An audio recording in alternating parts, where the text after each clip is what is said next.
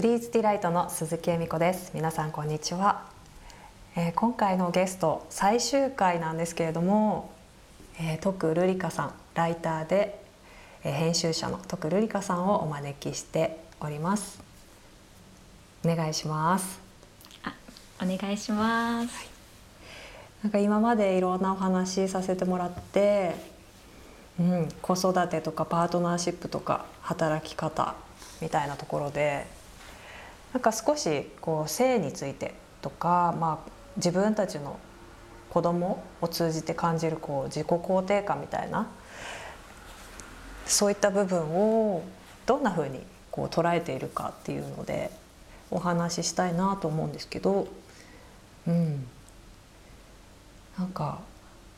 まあ、女の子とかね男の子とかなんかそういうことではなくてね一人の人間として、うん、こう自分を愛することができる自分？ななんだ？人間、うん、としてこうどんなふうに伝えているか？そういったことを伝えているかっていうお話なんですけど。徳さんは何かそういうことを伝える上でどんなふうにしているとかってあります、うんうん、なんか、うん、やっぱりそうですね。だから自分なんかやっぱりその娘にとって自分がこうたとだからやっぱ表何かをしたから好きとか何かをしたからっていうわけじゃなくやっぱ存在が好きっていうことをちゃんと伝えられるといいかなと思ってだから本当何でもない時に「大好き」とか「ママ好きちゃんだあママだからその大好きなんだよね」みたいなことは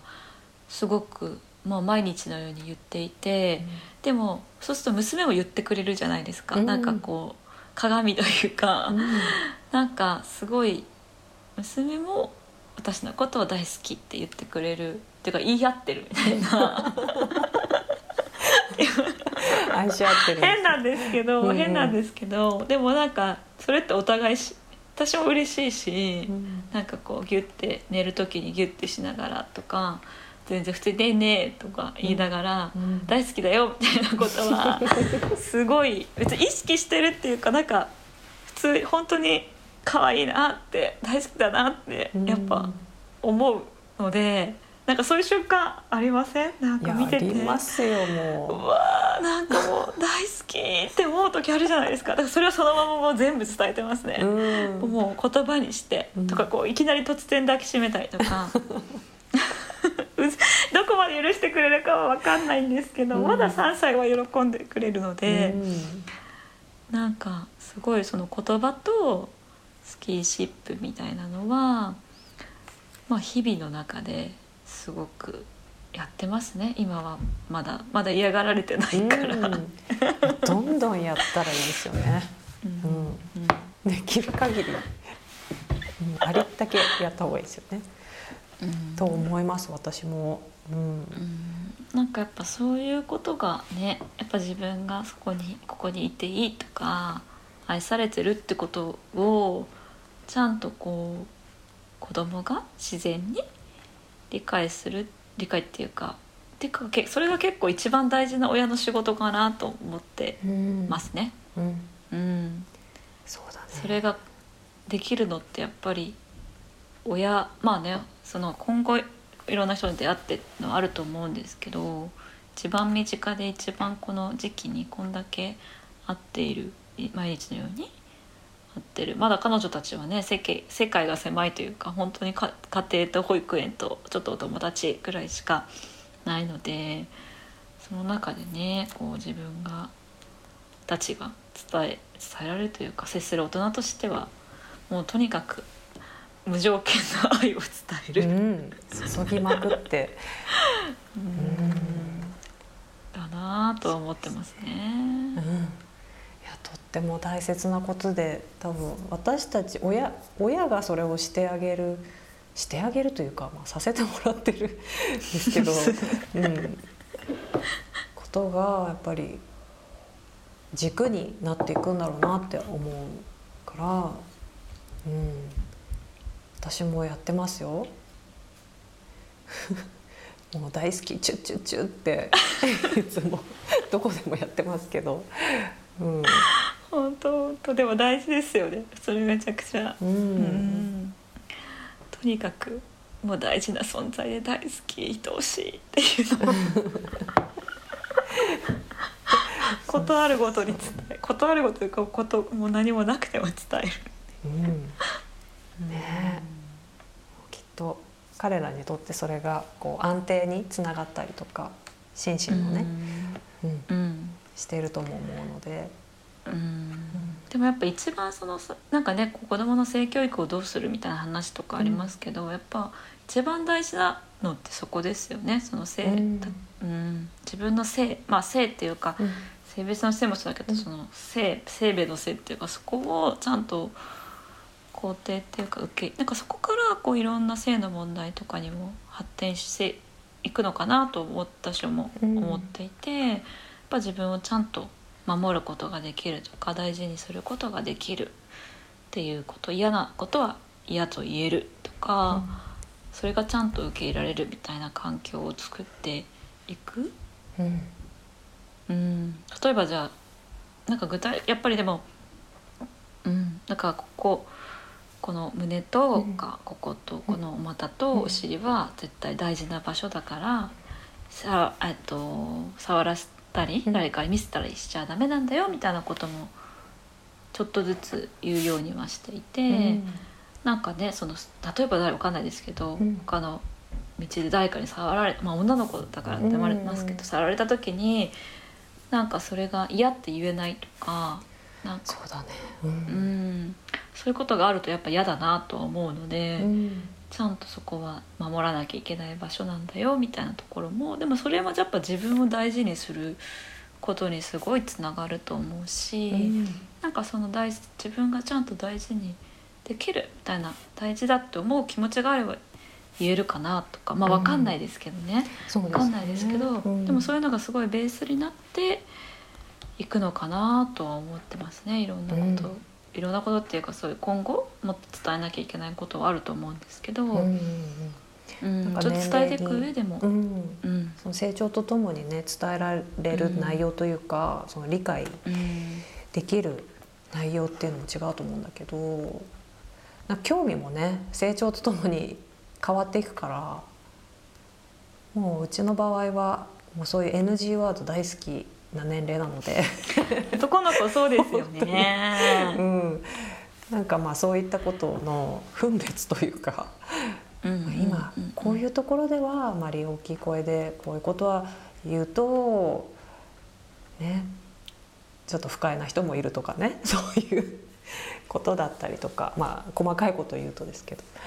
うん、うんうんやっぱり自分を愛するっていうことも本当に教えていきたい伝えていきたいしそれを知った上で相手も大切にできるっていうことだと思うから、うん、なんかすごいこう私たちってそういうことをちゃんとまあね親こう愛するみたいなこともそうかもしれないですけどなんかそうネットセックスエディケーショナルっていうイギリスのあのドラマを見た時にすごいやっぱ日本って遅れてるなってすごく思って、うん、なんかそれをこうお母さんがセックスカウンセラーで、うん、その中高生のあ、えっと、高校生かな、うん、が舞台になっていくんですけどやっぱそういう性に目覚める男の子が主人公でいろんなこう性に悩むちょっとまあお、えー、女子高生とか解決していくみたいな、うん、その番組をなんですけど、まあ、普通に面白いしでもやっぱなんていうかでもその自分の親としての目線では見ちゃうというかやっぱねそういうことにこう目覚めていく時に何も知らないまま、うん、うん、そうなっていってしまうと本当に危険な目に遭うことにもなるし、うん、うん、知識というか、うん、ちゃんとね、とは思いますね。でもまあその今できることとしては多分すごくその基本基礎な部分自分をちゃんと大事にするということを教える教えるっていうかただする とこなのかなと思いますね。同じ女性でね娘さんとこう伝えられるところってたくさんあると思うんだけどなんかやっぱりこう言葉だけではまだまだわからない年齢でもあるので、うん、母の姿を見て、うん、ね、うんまあ、うちの息子もですけど一緒にお風呂入ってなんで女の子はこうおっぱいがあるのかとか、まあ、もうそこからの話なので。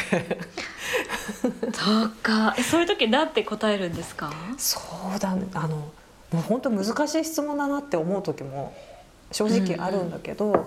そうだね。なんでだろうねとか一緒に考えてみようとか言ったりとか、うん、うん、なんか女の子はおっぱいがあってでこのおっぱいは例えば妊娠赤ちゃんができるとここからミルクが出るんだよとかこう今できるなんていうんだろう理解できる範囲でお話はするんですけど、そうですよね、うん、確かに。そう。なかなか伝え方も、うん、見せ、うん、うん、だから私もその生理の時とかに、ね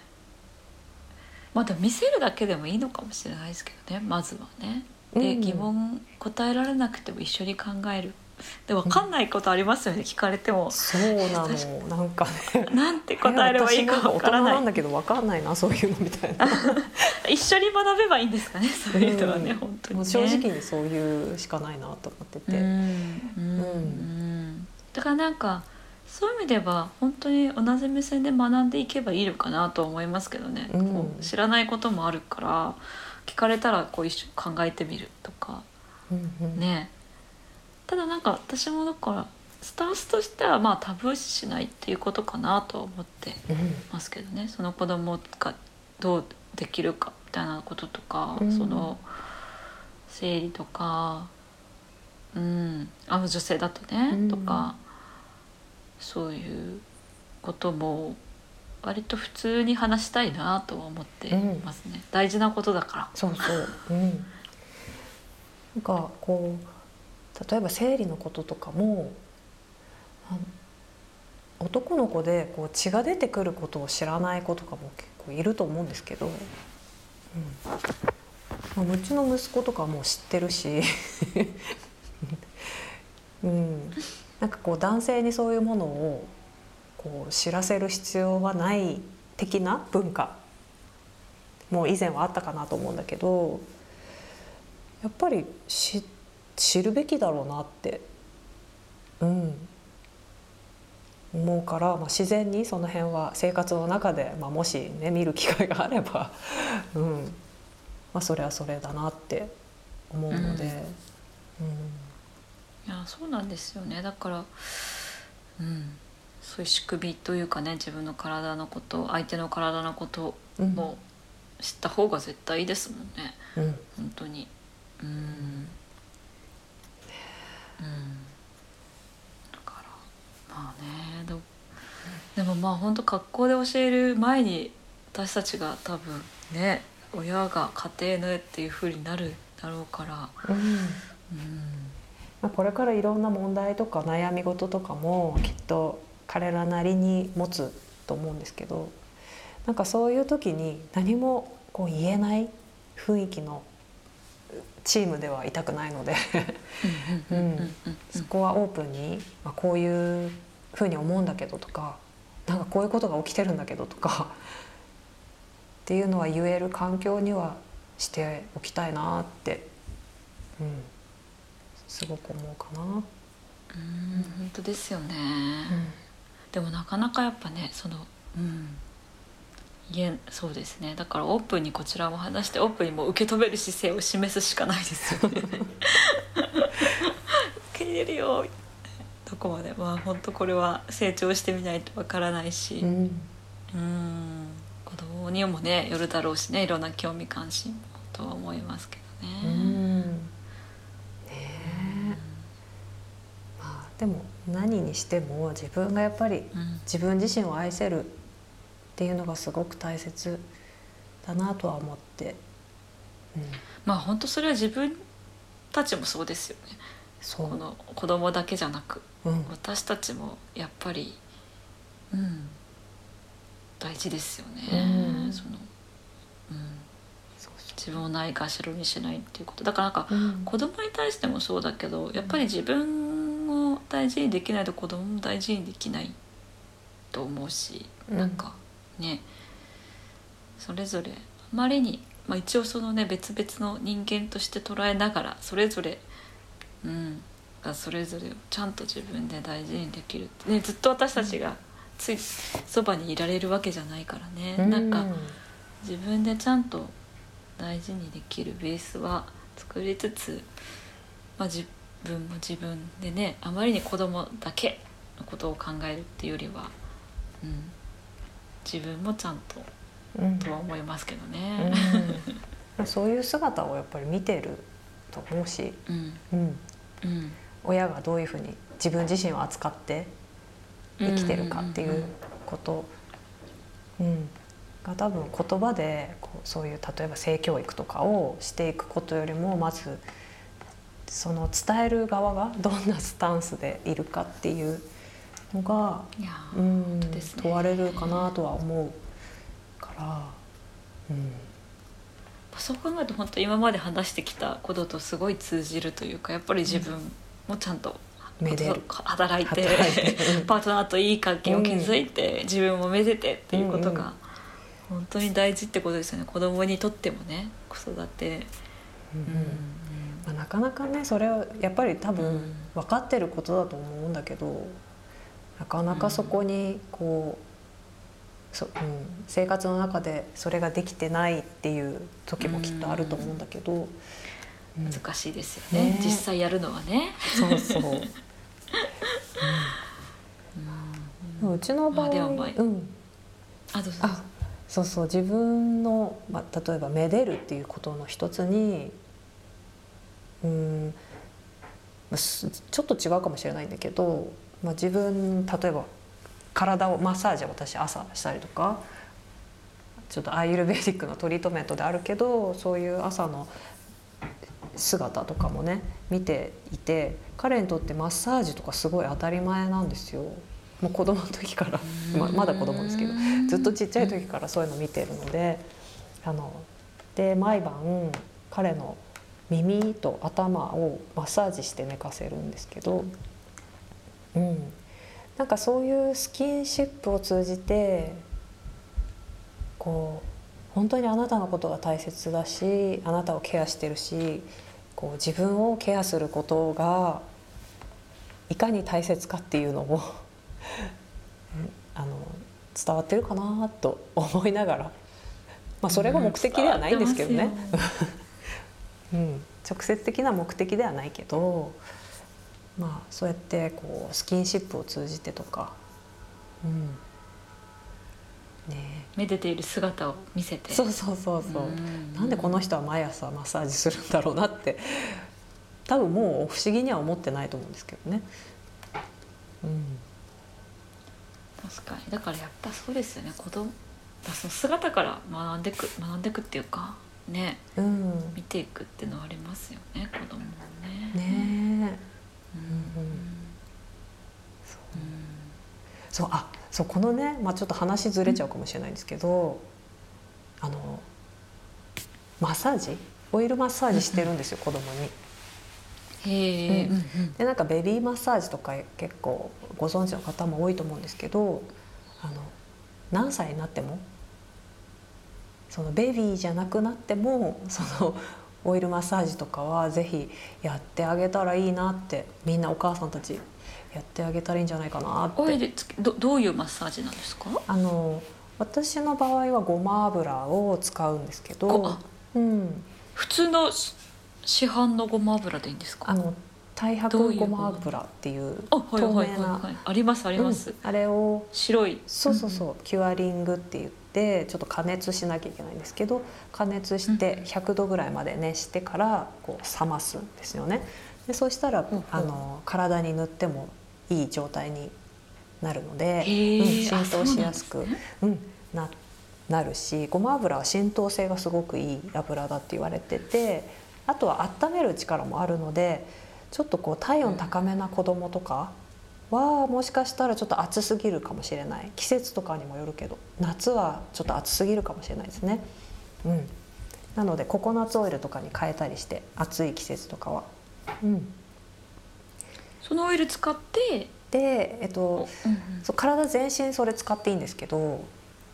うん、ちょっともうベタベタになりすぎて布団が汚れるとかなんかいろいろ心配だったら、まあ、頭だけとか耳だけとかでもいいと思うしあと足だけとか部分的なマッサージでもいいと思うんですけどでうちはこうたまになんていうのかな興奮しておしゃべりが止まんない時があるんですよ寝る時に。ありますうちも。もう永遠に30分以上喋り続けるみたいなこともあって。であそうだ耳をやった方がいいなと思って。でそれから耳をやり始めたらもうすぐ寝るようになって、へえ耳をうん。ままあ、どんな方法でもいいんですけど、まあアーユルベーダで耳のトリートメントで耳の中にオイルを入れるっていうのもあるんですけどちょっと子供だとねなかなかやらせてもらえないと思うんです。嫌がったりとかね。だからあのそういう時は綿棒に浸してこう中を掃除するように縫っちゃうっていうのもありだと思うんですけどたまにこうなんていうんだ痒くなったりする子供もいるかもしれないのでその辺はちょっと注意ししながら。で、うん。あのマッサージだけっていう場合は手のひらにそのごま油を取ってこう耳全体を手のひらで覆いながらこう一回なんていうんだろうな全体的にマッサージしてであとは指を使って細かく、まあ、いろんな好きなように動かしながらマッサージしてあげたりするんだけど、まあ、寝る前だからあんまりこう力強くやらない方がいいのでこう優しくゆっくりとした動きでやってあげるとこう気持ちも落ち着くし、うん、こうなんていうの、えー鎮静されていやく。うん、ぜひ。うちも夜興奮しちゃって寝れ ない時あるから。うん。うん。ん娘がね。うんその時はじゃあ耳をごま油で耳を。そうですね。ごまうん。か、油を熱してね、うん、あとはなんだろうな、まあいろんなホホバオイルとか、まあ安全うんうん。なオイルだったらいいと思うので、うん、ちょっと滑りを良くしてあげて油分を与えてあげるみたいな感じ。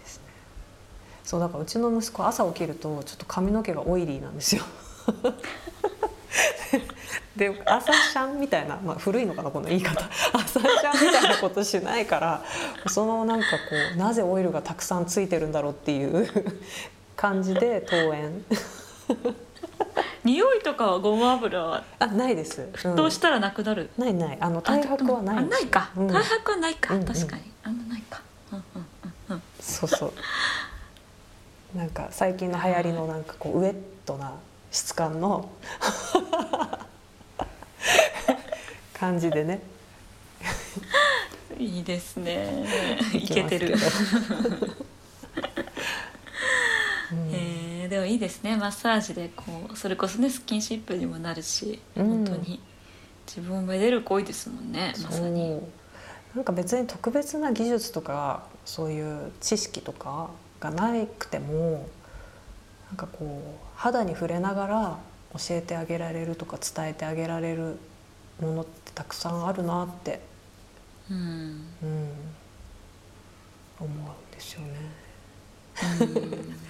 本当ですね、うん本当ね肌に触れられるのもいつまでかわかんないですもんね今のうちにね。そう。そうなんですよ。たくさん触れておきたいですよね。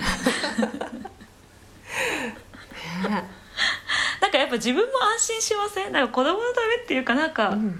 私もやっぱ寝る時に娘とこうなんだろうなギュッとしながら寝るとやっぱ安心するし。うん。うん、なんか、うん、っていうのもまあね人によるとは思うんですけど、うん。なんだろうやっぱ人の肌っていうかね。ねえ。不思議ですね。例えば、うん、癒されますよ癒されるっていうか、うん、匂いとかね。そうそういうのは。うん、五感でこう味わい尽くしたいですね。うん、うん。そんな母たち。そうそんな母たちのたわいもない会話ですけれども、いや本当ですね。だいぶすごいたわいもなく、うん、まあなんかここまでいろいろ徳さんにお話ししていただいてかきっと皆さんもっともっと徳さんの世界をに興味を持たれたんじゃないかなといやすごいなんかざっくばらんなそういう話でも楽しかったですありがとうございます。なんか本当にこれからもねあのノートは更新されていくと思うので 今どんな風に徳さんが家庭というかね家庭とか育児に向き合っているとかそんな中で仕事をこなしているとかなんかそういったことが見れてもしかしたら共感して、うん、皆さん共感したりもするんじゃないかなと思います。じゃあ